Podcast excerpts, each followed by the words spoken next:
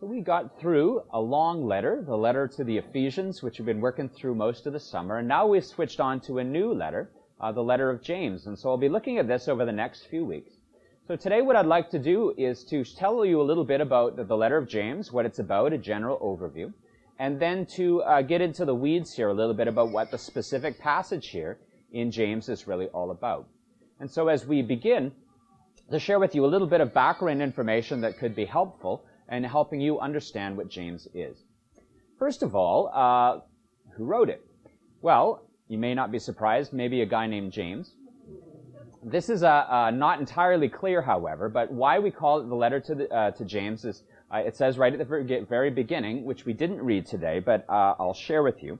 Uh, the letter begins this way James, a servant of God and of the Lord Jesus Christ, to the twelve tribes in the dispersion, greetings. Um, over the years, the church has come to believe, and most scholars believe, that the James they're talking about is probably James, the brother of Jesus. Uh, we know that he had an important position in the early church in Jerusalem, and he was the leader of a Jewish uh, uh, and Christian uh, congregation or group of Christians.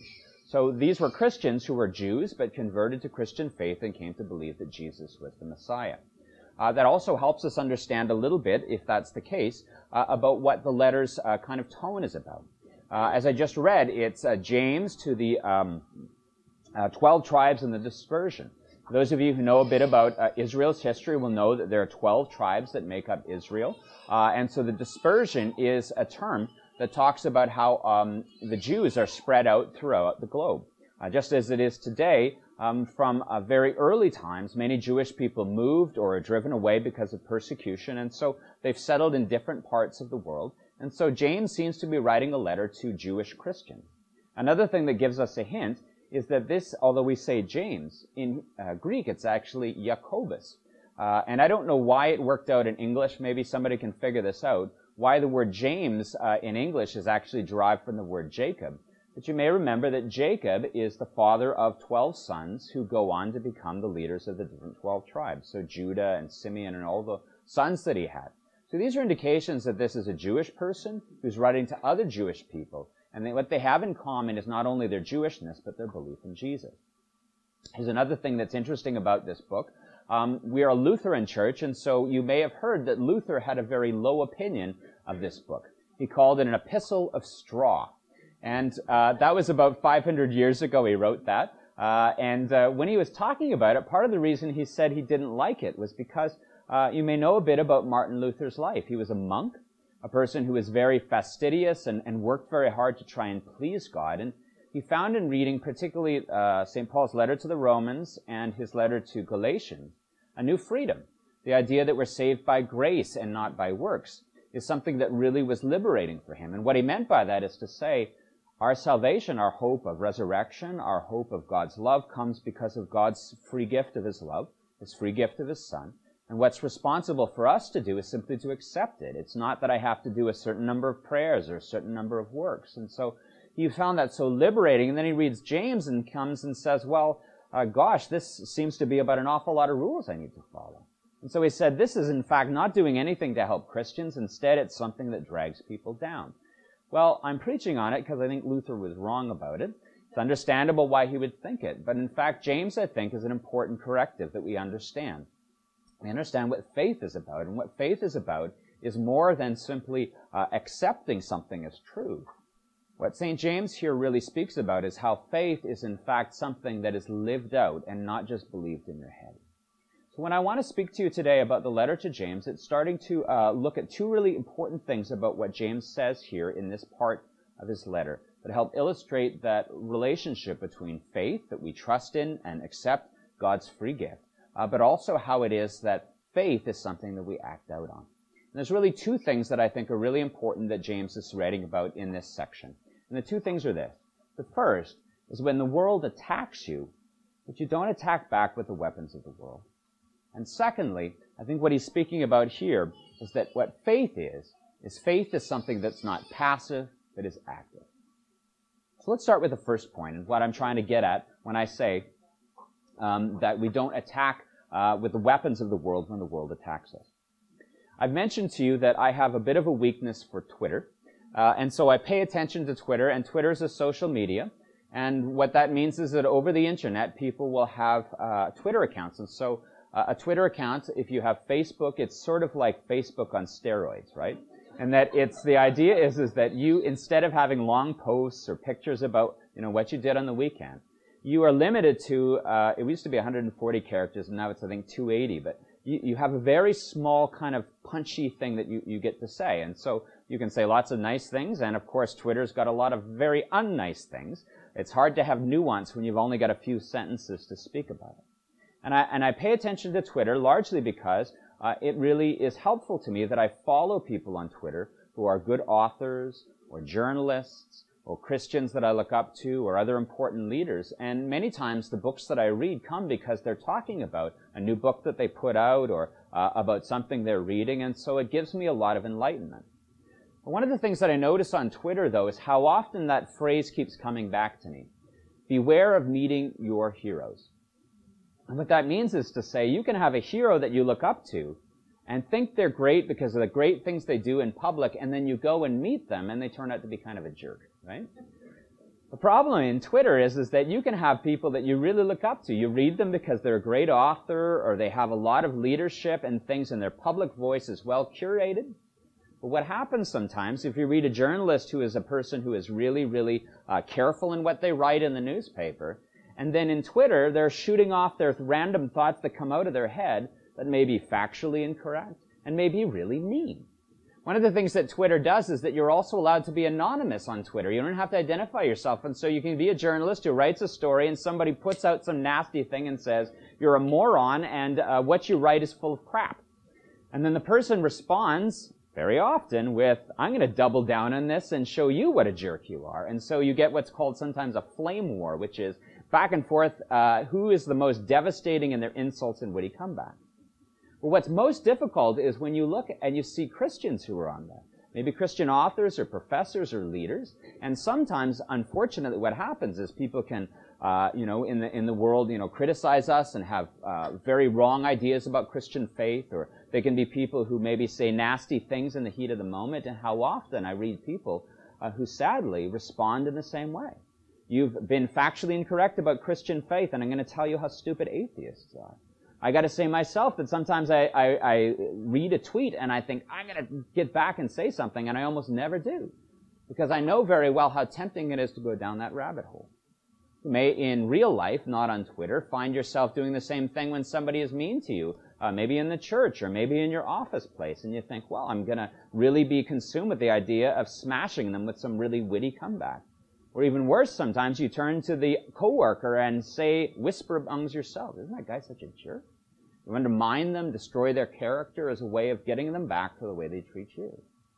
Now I say all that because I want you to understand that this letter is a letter that uh, is situated in the early church when they're facing persecution that is deep and profound and lasting.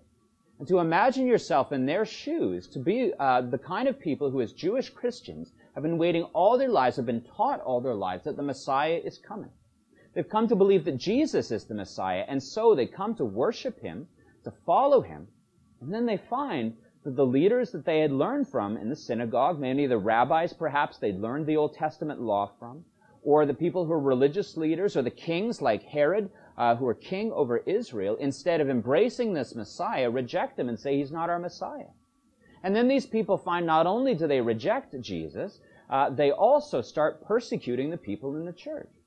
We uh, heard, uh, or we read in, in the um, book of Acts that how very early in the church's life, St. Stephen, for example, all he's doing is he's appointed as a deacon to feed widows and orphans. He basically runs a food kitchen in Jerusalem. And instead of being praised for this, he's dragged out and stoned to death in a public square for the blasphemy of believing Jesus is Lord. We find uh, Paul, although he writes the letter to the Ephesians and other letters, that's not how he started out. He's very frank in admitting that as a Jewish person who was very zealous for the law, he began his career as a persecutor of the church.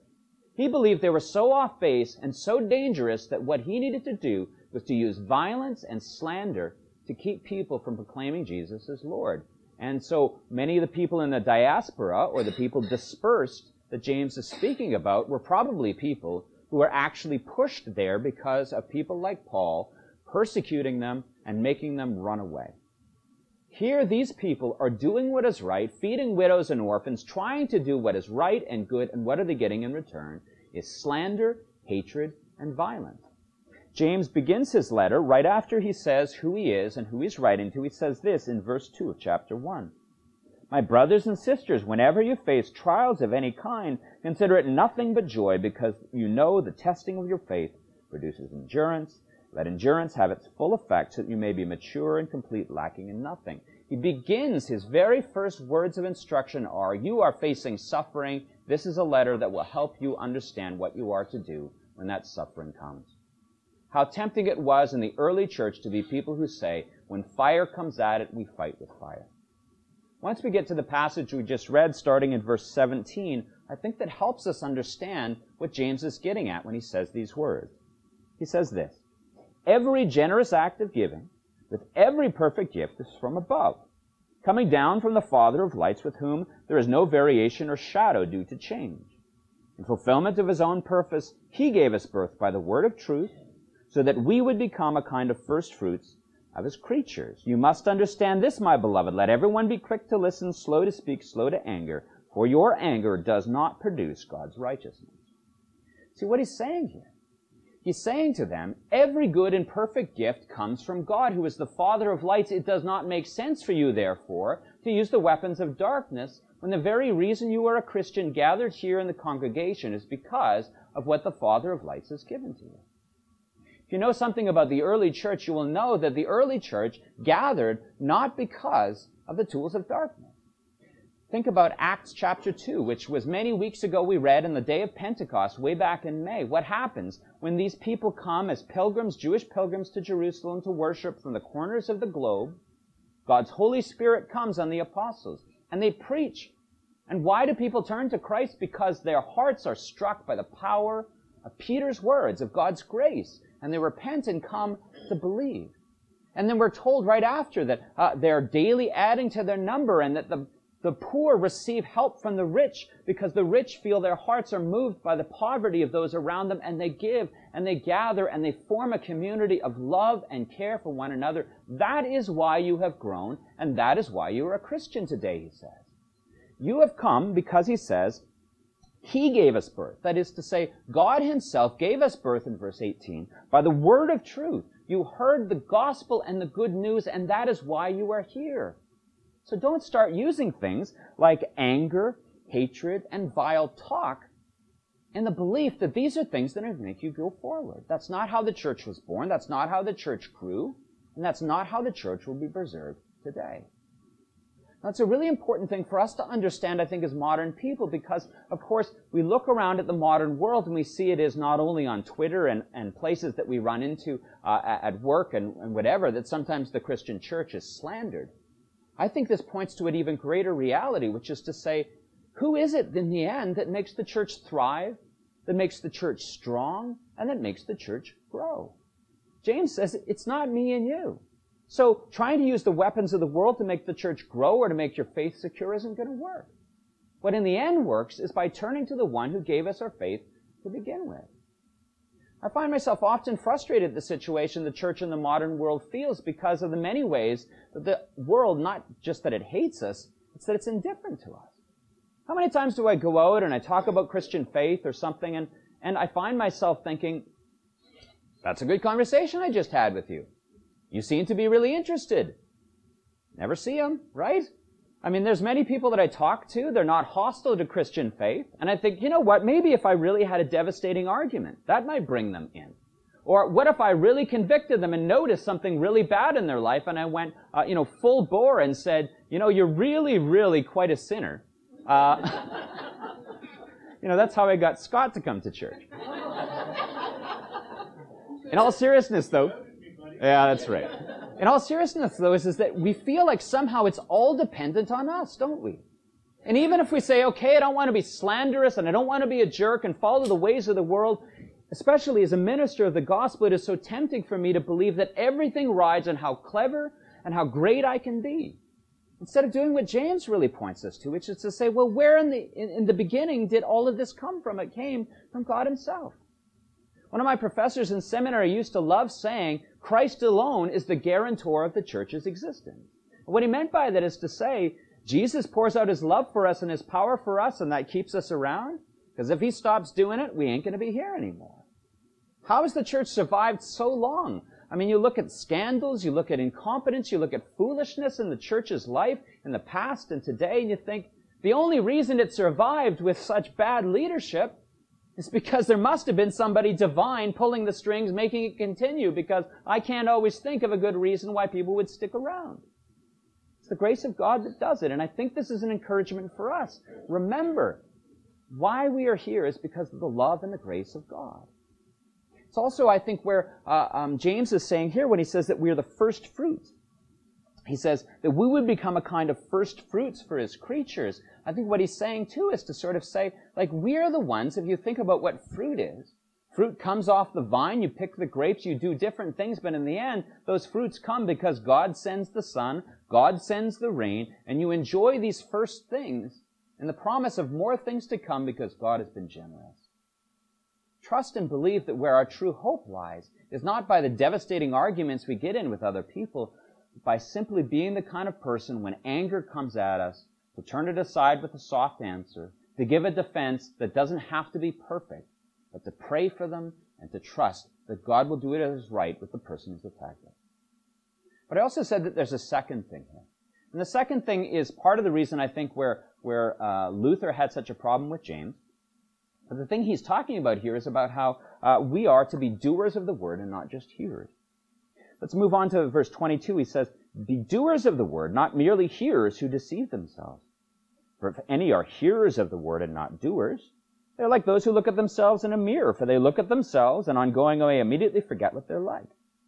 But those who look into the perfect law, the law of liberty, and persevere, being not hearers who forget, but doers who act, they will be blessed in their doing You could easily misconstrue this as sort of saying, you know, you've got to do all these things, otherwise God won't love you, or that somehow uh, you're a person who won't measure up. But in fact, the analogy he uses is, is quite a good one and helps us, I think, visualize what he's really getting at. Imagine for a moment that you're looking into the mirror. You know, you, uh, you're, you're uh, maybe at work and you go into the washroom and you check yourself in the mirror there and you notice that there's a big chunk of uh, spinach uh, between your, your teeth. Well, why do you, why do you look at the mirror? Because you pull out the floss and say, I gotta floss this thing out because I got a meeting afterwards. Uh, or you look in the mirror in the morning and you realize, man, I've got some dark, saggy uh, uh, things under my eyes. I need to get a little bit more sleep. And so, what do you resolve to do? I'm not going to stay up all night. I'm going to go to bed early, right? Well, what do you do then if you go and look in the mirror and you see that giant chunk of spinach and then you just, eh, whatever, and go off and do your job interview? That's not very smart. That mirror's done no value for you. Or you look at the baggy eyes and then you stay up until two o'clock watching Netflix. How has that mirror helped you? I think James giving that understanding is like he's saying, well, you're a person who sits and you hear God speak about the way of life and how Christ has set an example for us and how he laid down his life and God raised him from the dead and he's seated now at the right hand of the Father. A pattern in which through sacrifice Christ is rewarded and elevated and you look at this and you hear this, and then you don't do anything as a result. You're just like the person who sees that mirror, who goes into the mirror and does nothing about it, and that mirror has ultimately done you no good whatsoever. Instead, he says, what are we to be? To look into the perfect law, the law of liberty, and persevere, not just hearers who forget, but doers who act. What is he talking about the law of liberty? I think what he's saying is to say you listen to what Christ has done, and you are convicted and come to believe that the way that Christ has shown us is in fact the way that brings true liberty and life. That strange little phrase, the law of liberty, is so interesting because I think it tells us that there is in fact a kind of freedom that comes in following the path that Jesus showed us.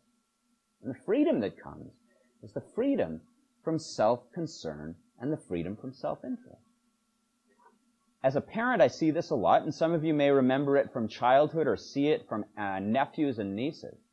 One of the most uh, frustrating things as a parent to see again and again is the way that kids, although they can be wonderful in many ways, can be incredibly petty and selfish in other ways. One of my favorite ways is that when you get into the car and you load the kids in the back, you hear them fighting and you turn around and say, you know, don't make me pull this car over. And then what's the problem all about? Well, she's on my side. And you look and she's like got a quarter of an inch of her knee on the side of her sister. And you think, like, so what? Well, she's gotten a little bit, a tiny bit more space than I did. Or you're, you're, you're feeding them lunch and you've got some strawberries that you picked up from the store and you give them all strawberries and one of them always looks around and says, why does she have four strawberries and I only have three?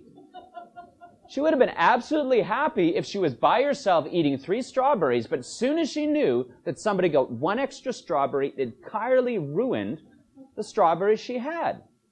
Now, adults are a lot more sophisticated about this, but believe me, that dies hard even as you grow up. Doesn't it always look with that jealous eye that somebody has something more? How easy it is, too, when we look at the ways of service that Christ gives to us and say, well, I, I could be watching Netflix. Or I could be uh, eating a, a sandwich right now instead of cutting things up for my kids. What does James say when he says to follow uh, the law of liberty and to do it? When he talks about widows and orphans, this is pure and undefiled religion, the kind that pleases God, is feeding widows and orphans, those who are in distress. Do you know that there's a kind of pleasure and joy and fulfillment that comes when you sit with a person who is lonely and listen to them? for an hour instead of flicking through shows on the television. Instead of saying, why am I not being entertained? You leave saying, if you were able to look into the law of liberty and say, I am serving this person, you leave with the knowledge you have given a person a ray of light when maybe their entire life at the moment feels like it's surrounded by darkness. That is something you only get when you forget yourself for a while. The self-forgetfulness of the gospel is a true a kind of liberty. Jesus shows us by the way of life, it's not an accident that it's a death, a resurrection, and an ascension. It's not an accident then when Paul, he said in Ephesians, we learned a few weeks ago, that we are seated with Christ in the heavenly places. It's a strange phrase, but I think what he's getting at there is to say that even in life, we find ourselves lifted up and exalted because we are following the way of service Jesus gives. In our own souls, we find our soul full of life and of resurrection power, we find ourselves ascended in a sort of high when we start living a life not just for ourselves, but thinking about other people. James is not saying, oh, faith isn't important, just work. He's saying, you come to show to yourself, to God, to the world, that you actually believe what Jesus says when you start doing what he did. Do I believe Jesus and that his way is life giving? Then I will start walking in his way and find that real life comes as a result. So James is not here saying, tisk, tisk, do more work. Instead, I think James is saying, I am challenging you to live as if you actually believe what Jesus has said. Let's do that today. Let's believe what Jesus says. Start living as Jesus tells us to live, and let us take him up in his offer. Following him and denying ourselves and taking up his cross and find that resurrection of our souls and our bodies waits close at hand and living even today ascended in the highest places, knowing the satisfaction that comes with tending the sheep God has given us to care for. Remember those two things. Don't fight the ways of the world with the ways of the world, but instead trust who is our true protector and guarantor, the Father of lights. And secondly, remember, the true faith, life-giving faith, is a faith that is acted out because it shows yourself and the world and your Lord that you actually believe that what He has shown us is the way of life.